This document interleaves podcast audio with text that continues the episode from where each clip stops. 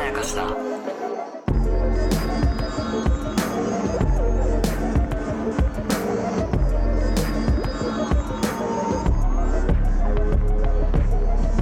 大島康之です高野湊です無限まやかしとは映画やドラマや漫画や小説などのフィクションすなわちまやかしを無限に貪り続けている私たち2人がそれらの感想や考察を述べていくラジオでございます、おーすえー浅井亮さん原作の小説「性欲」について、えーここまでですねネタバレほとんどなしで、えうん2本喋ってきましたけれども、はいえーここでは一応ねいよいよネタバレあり、えーうんプラス、まあ、映画についての話うもんちょっとだけできたらなということで、はいえー映画公開記念ということで、えー撮らせていただいております、はいえー前回はね高野さんの主な、えー感想をいただいたんですけれども、はいはいはえー僕のそれについての感想というかおうおうおうおうあのね、今回のこの「性欲」っていう作品ちょっとネタバレありでさすがにもう3本目なんで言っちゃうと、まあ割とマイノリティの話だっていう、マイノリティの話だようん、紹介がまあ結構多いし、まあ、多い実際そうだとも思うんですけど、うんなんかねその、まあ、僕もそういう側面で紹介をしてしまったんですうが、んまあそれだけじゃないというそかれだけじゃないあのそれだとしたらまあこんなにすごい小説にはなってないっていうところが正直あってうマイノリティの人がじゃあ大切だマイノリティのことも考えなければいけない、んっていうお題目って世の中に、まあ、いくらでもあると思うんですよ。うんうんでも、そうじゃないよねっていう、そそれはなぜなのかっていうことをうん、かなりロジカルかつ感覚的にううん小説にしたっていうことに小説の意味があると思っていて、凄まじいよねうん、だからまああのあえてこういう言葉使うけどうもん。う死ぬほど性格が悪くてずっとニヤニヤが止まんなかったよおお俺これ読んでる時おお俺はもうよく言ってくれたみたいなのがずっとだったなるほど、なるほそど、ういなうる意味ほでど。言うとそうだねんそう、あ、でも俺はね僕俺も、の素直な感想ね僕もそうかもしれなくて、あのー、まあ、出てくる人物を、まあ、じゃあ主な人を言うと、うんえーまあ、寺井宏樹というね、はいえー、賢治ですね。うん賢治さんが割とあ頭が固くてですね、えー息子さんが小学生で不登校になってるんだけど、うんまあ、ユタボンみたいなねはい不登校 YouTuber みたいな人に憧れてるあのうん子供が、えー実際に YouTuber になるためにうん学校に行かなくなってしまうみたいなはね、いはいはいでその YouTube を、えー手伝ってくれる、えー人が怪しい人がいてみたいはいなはいことにも苦虫を噛みつぶすような顔をしてそうずですっねと見てるみたいな。そう。えーで、そそのの夫婦夫婦さんとの関係はね、夫婦の関係がどんどんどんどんぐちゃぐちゃになってくる。良くはい。でこの人は、えーマジョリティ側の人間、はいえーでしかも勝者の側の人間そうですね。だし、え子供がその少数派の方に行こうとしていることについても、えー嫌だと思ってる人ですよね。だから、これ聞いてピンとくる人は絶対ピンときますけれども、うんこの人は朝起きて、奥さんがご飯と味噌汁とだし巻き卵と塩鮭を出してくれる家庭の人です。そうですね。えーそしてそれがかなり当たり前だと思ってる人ですね。うん。っていちうのなが、みに、ちなみに映画でこれが変わってくのよ。あ、そうだっけ素晴らしい。えあの、最初はそれだったのに、うん。次、チンするカレーになってんの。ああ、そっか。みたいなのはいはいはは、い俺映画で良かったなっていうポイントだったんでなするほど。はい、で、はい、どうぞ。これを稲垣吾郎さんがやっはてい、ますね。稲垣吾郎さんがやってるんです。はいえーそして、えー映画で新垣結衣さんがやってるのが、はいえー桐生夏樹というキャラクターで、えーこの人は、えー布団屋さんですね。そうですね、寝具メーカーであそうのですね販売員をやっております。イオンモールの中の寝具メーカーのところで、そうこれポイト、ントは、地方のイオンモールってところです。そうですね。はい。えーで彼女は彼女で、まあ、自分の人生に満足してるんだかしてないんだかわからないんですが、はいその周りの人が、えーこのイオンモールという世界の、うんえー中で人生を終えていくというそうの地方都市の中で、えー人生を終える人についてちょっと冷ややかな目線を持ちながら、うんえー自分自身は、まあ、水フェチという、はい。まあ、水が重力に逆らってしぶきを上げたりね、うん。蛇口からブシャーっと出たりする、うん。えー様子に性的な興奮をする。はい。でいわゆるこう生きている人間には性的な興奮をおそらく持たないっていうはい感じの、えー性的なマイノリティ世間ではまだ多分あんま認知されてないタイプのマイノリティの人はい。ですよね。はい。でそんな人が、えー佐々木義道くんというですね、えー昔の同級生そうです。ですね。えー高校時代に同級生だったんだけど、はい、かつて高校時代に一度だけう、ん壊れた水道管で、から湧き出る水を見うて、ん一緒に見て、うんその思い出だけがある状態で、佐々木くんは横浜に引っ越しちゃった。はい、それ以来会ってないっという。ていはう関係なんですね。でそれを磯村勇斗さんがやっていましてそうですはいえーでこの2人が再会しましてそえーその2人のフェチっていうのを、まあ、共有するというところから、はいえーこの人の、えー話は動いていくんですけう。れどもそうね。ですね。ちなみに小説では真ん中ですね。なるほど真ん中なんです。そうか、それが言ってた真ん中か。そう。だからここまでわかんねえっていうのはそこ。はいはいはい。でも、わかる人はわかるっていうのがポイントなのよ。なるほど。うん。はい。ははい。で、そして、えっと、八重子うん。というキャラクタはーもい。神戸愛子です。神戸八重子ね、というキャラクターもいますけど、この人は、この人の性質は、まあ割と世の中でもちょっと言葉にされてきたかなっていう気もうんするんですけど、うんでも、なんかアセクシュアルとか、そういうことでもないような気もしてて、違うね。そうですよね。違う。えっと、男性恐怖症がまず最初。そうですね。で、うんうんうんその、そこに加わってるのが、うん。えっと、これちゃんと作中で書かれてる言葉だからあえて言うけど、はいデブでブサイク。ああ。それを自覚しているうんうんうん。っていう。だから、そんな自分が、うん。こう、あの、好きになるってみたいな、はいはいはい。でもどうしても好きになっちゃうのっていうのが後半に出てくるってうんいうう。んで、そんな中で、そういう、要は兄、お兄さんとのトラウマで、うんえっと、男性恐怖症になってしまった、えー、ブサイクでデブの神戸愛子が、はい。大丈夫な男の子が一人いる。はい。それが、えっと、諸橋大学っていう大学の大学のダンスサークルの男のそうです子。ね。うん。で、この神戸愛子という人は、えー、ミスコンはい。の運営みたいなのに携わってまして、これがね、あの、皮肉なんだよね。だから学祭の上で、うん。ミスコンやるやらないっていうはい。話をする立場の人なのよ。 そうですうね。っんミスコンって時代遅れじゃないていう、っダイバーシティフェスやらないっていう、っていう人なんだ。ていう、っていうっね。ていうって言っちゃうけどね、うんあえて。で、だからまあ主な5人の登場人物ですかね。はいはいはいこれがみんな主人公っていうところそうなんですよ。で、まあ、この、まあ、ある種のこうマイノリティではあるわけですよね。うんあの主人公の5人の中では、うんその検事の人以外は、そうなんだよ。しかもね、小説の方だと性格悪いのがう、ん賢治の寺井さんは寺井さんでうん、一つアブノーマルな趣味を持っている。ああそうだっけ、うん、あの、そう、奥さんあが、ああそううそだそうだそうだ。奥さんがそうだと、えっと、セックスをするときに、うん涙を流す様に興奮しているっていうのが、はいはいはい。あの、多分ギリギリ自覚的じゃないけど、間違いなくそうっていう描写がされてるんだそうだそうだ。アブノーマルっていうとあれなので、そういう。まあでもそうですねマイノリティのそう特殊性癖の一つになっちゃってはいるけれども、そまあそれは本人が生まれた時とかから、うんとか、あの、性の目覚めの時にあったわけではなくて、そうえー妻との、えー性交の中でそうできてきた後天的な性そう癖ねっていう感じですよね、うん多分ね。そうですね。そこは確かにあるんだよそうで、そこには全く無自覚なんだよな。ね。ここれが後の方になって出てくるのも面白い。はい、確かに確かに。うだんからそこは一応だから全員背負ってる部分はあるとあると思うな。いう感じなんですよね。うんで、それが、まあ、ともすると、様々な人がいるよね、みたいな話で、はい。感想ってこれ終わりがちだったりもすると思うんですけど、うんいや、だったら浅井亮この小説書いてねえって。書いてねえんだよ。だったら、あんま変わってねえって浅井亮っそうなのよ。ていう違う。話になっちゃうと思うんですよね。で、やっぱり、この水というモチーフだったりとか、その冒頭の、そのみんな死なないために生きてる。うんで、この世に溢れてる情報っていうのは、うん明日死にたくないうん。という、えー前提に、うん。あらゆる、うんえー街に溢れてる広告とか、うんえーは全てそういう前提で作られている、うん溢れているっていうことが出てくるんですけど、うんそれとこの水というモチーフがやっぱりつながってると思ってるはいはいはいんですよ。うんでそれってやっぱりこう性行為っていうのがうん生殖の行為うん。だとは基本的には思われてると思うんですが、うん生殖の行為だけなんだとするならばえーじゃあその避妊具をつけたセックスっていうのはうん何なんだ、うん。そして挿入行為だけすればいいんじゃないか、うん。一般的にもう人間がする性行為の時間、かかってる時間の中で挿入の時間っていかほどのものかうん。うんっ。ていうと、いや、なんかもっとエンタメとしてうん。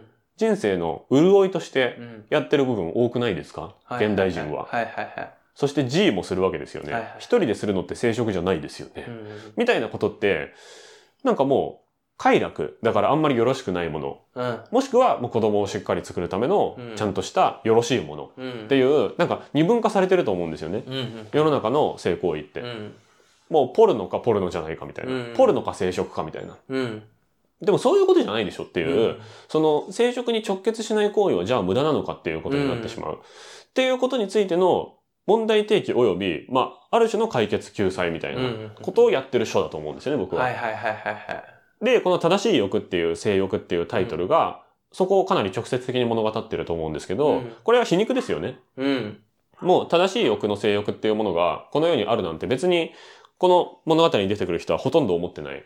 そうで、ね。作者もきっと思ってない。うんまあ、あの、寺井さんだけ思ってるかもしれないけそうど、ね。賢治の寺井さんだけ思ってるかもしれないけど、その生殖行為に直結する性的な衝動うん。。以外の性的な衝動にも別に価値はあっていいでしょっていううんことで、それはこの冒頭に出てくる、明日死にたくないっうん。ていうこととは、ある種ちょっと矛盾するんですよね。うーん。人類全体で明日死にたくないっていう気持ちっていうのが、生存本能というか生殖本能というか、うん子孫を残すっていうことだと思うんでですけど、、子孫を残すにじゃあ直結しない性衝動うん。みたいなものって、あっちゃいけないんですかみたいな。いうん。や、あっていいでしょみたいうん。な。で、それを肯定する話でもあるし、それを肯定するっていうことは、生きてるっていうこと自体が、無駄とか無駄じゃないとか、じゃなくて、基本的には無駄なことであっていいというか、うん。そういう意味で、いろんな性を幅広く肯定してるうん。話だと思うんですよね。うん。だから、フェチとか、性的な思考とかうん、だけの話では全くなくて、俺も思っう。ていうのはそういうところで、そなんていうのかな、全然僕も今説明しきれてはないと思うんですけど、なんかその無駄、無駄っていうか、じゃあ今生きてるって何なんだっけみたう。いうな、ん。別に今死んだって、自分が死んだって、うん。まあ周りの人はちょっと悲しんでもらうし、くれるかもしれないけど、うん世界は大きく見たら変わらないじゃんみたいなうん気持ちって別にみんな子供の時からあると思うんですけど、でもなんで生きてるのかって言ったら、それは本能的に明日も生きていたいって思う気持ちがあり、うん。で、それの源としての、何か人と繋がりたいという気持ちがあり、うん。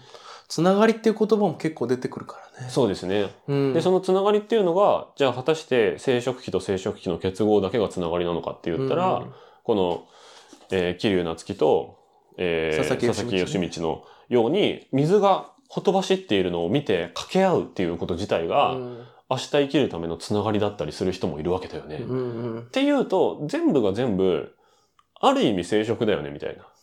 おある意味その明日の自分の性をつなぐという意味での生殖だよねみたいな。ーなるほどね。だから、えっと、生殖っていうか、明日命をつなぐっ。っていうこととが分かりやすく正しい欲なんだ、だけで限定すると、子供を作るうんっ。ていうことなんだけど、いや、いや、明日も水で遊びたいよねみたいな。明明日も水がほとばしってるの見たいよね。でもそれ一人で見てると、周りの人に分かってもらえないから死にたくなっちゃうよねみたいなう。ん。でもそれをシェアできる相手がいるとするならば、それは明日も生きていられるよね。それって明日の自分を生んでるっていう行為でもあるよね、みたいなるなほどね。感覚が僕はすごく、このよ小説を読んだ時にあって、うん。それってものすごい性の肯定でもあるし、うん。生殖至上主義とか、その優性思想とか、うん。その少子化になっちゃうことが果たして本当に悪いことなのかっていうと、僕はそうは思わないんですけど、なるほどね。うん、その滅びるなら滅びるでしょうがないじゃんっていう感覚もある意味あるんだよね、僕の中には。で、それって、でも一人一人の人生が全うされていくならうば、ん。どんどんどんどんどんどんどんどん日本が1億人切ってう、ん数百人になって、なんか数億年後には最後の日本人ですみたいな人が死んだってうんうんうさ、んしょうがないじゃないですうか。んうんうんうんなるほどね。なんか国際結婚ができなくなったらっていう話ですけど、まあ、その国籍っていう概念も薄まっていくとは僕は思ってるんですけど、はいはいはい。それって一人一人の性が全うされた結果日本人が最後の日本人が死んだとしてそれってなんか誰か不幸なのって思うとそんなことないと思うんですよ僕は。うんうんでもそこまで繋がっていくっていうこと自体がやっぱり僕らが生きていくことの大前提であるし、うんうん。でそれってひいてはまあその優先思想っていうことで考えるとやっぱり分かんない人っうん。て生きててもしょうがないっていう感覚うん。が、まあ、あると思うし例えば、えーある種の植物状態みたいな風になってしまった人ああ、のそういうことね。ことを命と認めるのかどうかっていうこととか、うんその生まれる前の子供はどこから子供なのかとか、はいはその障害のある方についての向き合い方とかっていうので分からない人うん。とか扱いが大変な人とかをこう順番に切り捨てていくってくってことになりますよね。やっぱり効率主義になっていくと。うんうんうんとかその生殖の、えー能力がうんない人とか生殖ができないカップルであるとか、うん。うっんていうものを社会全体に貢献しないものとして排除していく論理のベースにやっぱりそういうものがあると思うんですよ。うんうんうんうんでも、いやいやいや、楽しくて、自分の性をつないで明日自分が生きていくってことが、まず一個の生殖だからね。はっていう新概念を提唱しているとするなら、うんこれはもう希望の書であるし、あ。うんその命っていうものについてみんなちょっと間違ってないですかっていう。みんなちょっとおかしくなってないですかうん。うんっていう前提がまずおかしいんじゃないですかっていう話うん。として僕はすごいと思ったんですよ。なるほどね。で、そういう観点で言うと、みんな違ってみんないいとうか、ん。生きてるから命は大切なんだとかって、なんか、あまりにも小学生の道徳として、うん。なんかスローガンとしてまとめられすぎてうて、ん。っ意味実はよくわかんないっていうか、んんでもそれが自分が明日生きていきたいでしょっていううんうん。ことなんだとするなら、あそっか、それが一人一人分あるのねっていう理解でもう完全に落ちるんですよね。うんうんうん。っていう話かなと僕は思ったんですよね。やっぱさ、人によって感想違うよ、これ。うん、違う。うんもっと語られていいと思うんだよね。そう、捉え方が違うなって思った。やっぱ俺はそのさっき言ったそのなんかこう大きく性の肯定であり、っうん。ていう性っていうのは両方の意味ね、うん生きるもそうだし、セクシ立ャル身も弁の方もそうです。はい。そう、性もそうだし、うん。ちゃんと最後にそこに見冷や水ぶっかけてくれるところがうん。浅井さんだなっていう感じがすうんうる。んその危うさも含めてうん、描くっていうのもそうだし、うんだから俺がもうちょっとそのあの、すごいレベルを、レベルを下げるって言い方あれだけど、短絡的な感想でうん言うと、はい、シンプルに。俺はね、痛快だったの。うん。俺はその、夏木さん視点とかうでん。見て、うん。で、もうすごいさ、うん。あの一行とか出てくるのよあのその、うん。子供が泣いた、うんそのなんか、自分の同級生が赤ちゃんをベビーカーで連れてきて、うんその泣き声の表現がさ、あのあ絞った雑巾からにじみ出るお水のような泣き 声。あ、ひどすぎるだろ。ひどすぎるよっ ていう。それはだからある種の、うん夏希の中での生殖嫌悪とか、そね、その生殖に、生殖プロパガンダですよね。そうそうそうそう世の中の生殖ファシズムとか生殖プロパガンダものに、うんみたいなものに対する反発心から、うんその子供の、他人の子供の泣き声を足ざまに言うっていうう。心のそうそうそうそう動きになってるんだけど、それは夏希のキャラクターとも本当に接続してるしね。そう。でうん俺はこの視点に結構立つ し、そんなこと言っていいのか。言っちゃう。で、はい神はい戸はい。愛子が一生懸命ダイバーシティフェスとかやろうとしてるところは、うん。ずーっと鼻で笑って読んでた。そうだね。だかうんら、それも、やっぱり、その、えこの感想でいいのかなって俺が思ったのは、うんこれみんな違ってみんないい、いろんなマイノリティの人がいるんですっていう感想に終始してるものもあるし、ある。で、僕はあの、地上波のラジオで喋るときは、正直そこまでの話に留めてみたんですよ。はいはいはいフ。ェチの話とかしてもあんましょうがないんで。はいはいはい。あまあ、フェチの人も含めてのこういうし思考がいくらあってもいいよねっていう話ですにとどめて、今の命云々の話って、うんするだけで今15分かかってるんでかかってるそのコーナー9分なんで絶対できないんで、はいはいはいできないね 収めたんですけど、でも、いや、みんな違ってみんないいの話だとしたら、ダイバーシティフェスをあんなに意地悪に書く必要絶対ないんですよ。絶 対にない。そう。だから、あれは、ある種の嘘だっていう話なんですよね、前提としてう。ん、ちゃんとやってる、それを。そう。だとしたら、みんな違ってみんないいっていう話に落ち着いていいわけなくて、うん。なんかもっと先の、もっと広い射程の話ですよっていう証拠にもなると思いますよね、あなるのんだダよイバーシティフェス云々のところは。で、もう一個さ、俺がね、痺れた、はい大好きな描写がね、はいこれ映画ではカットされてたんだけど、そうなんだ。えっと、みんなを結婚式に全員集めるんだって言っておたーあいつ、おおーさむくんうがいたんだけど、彼ん。がうん。死んだ。そうだ。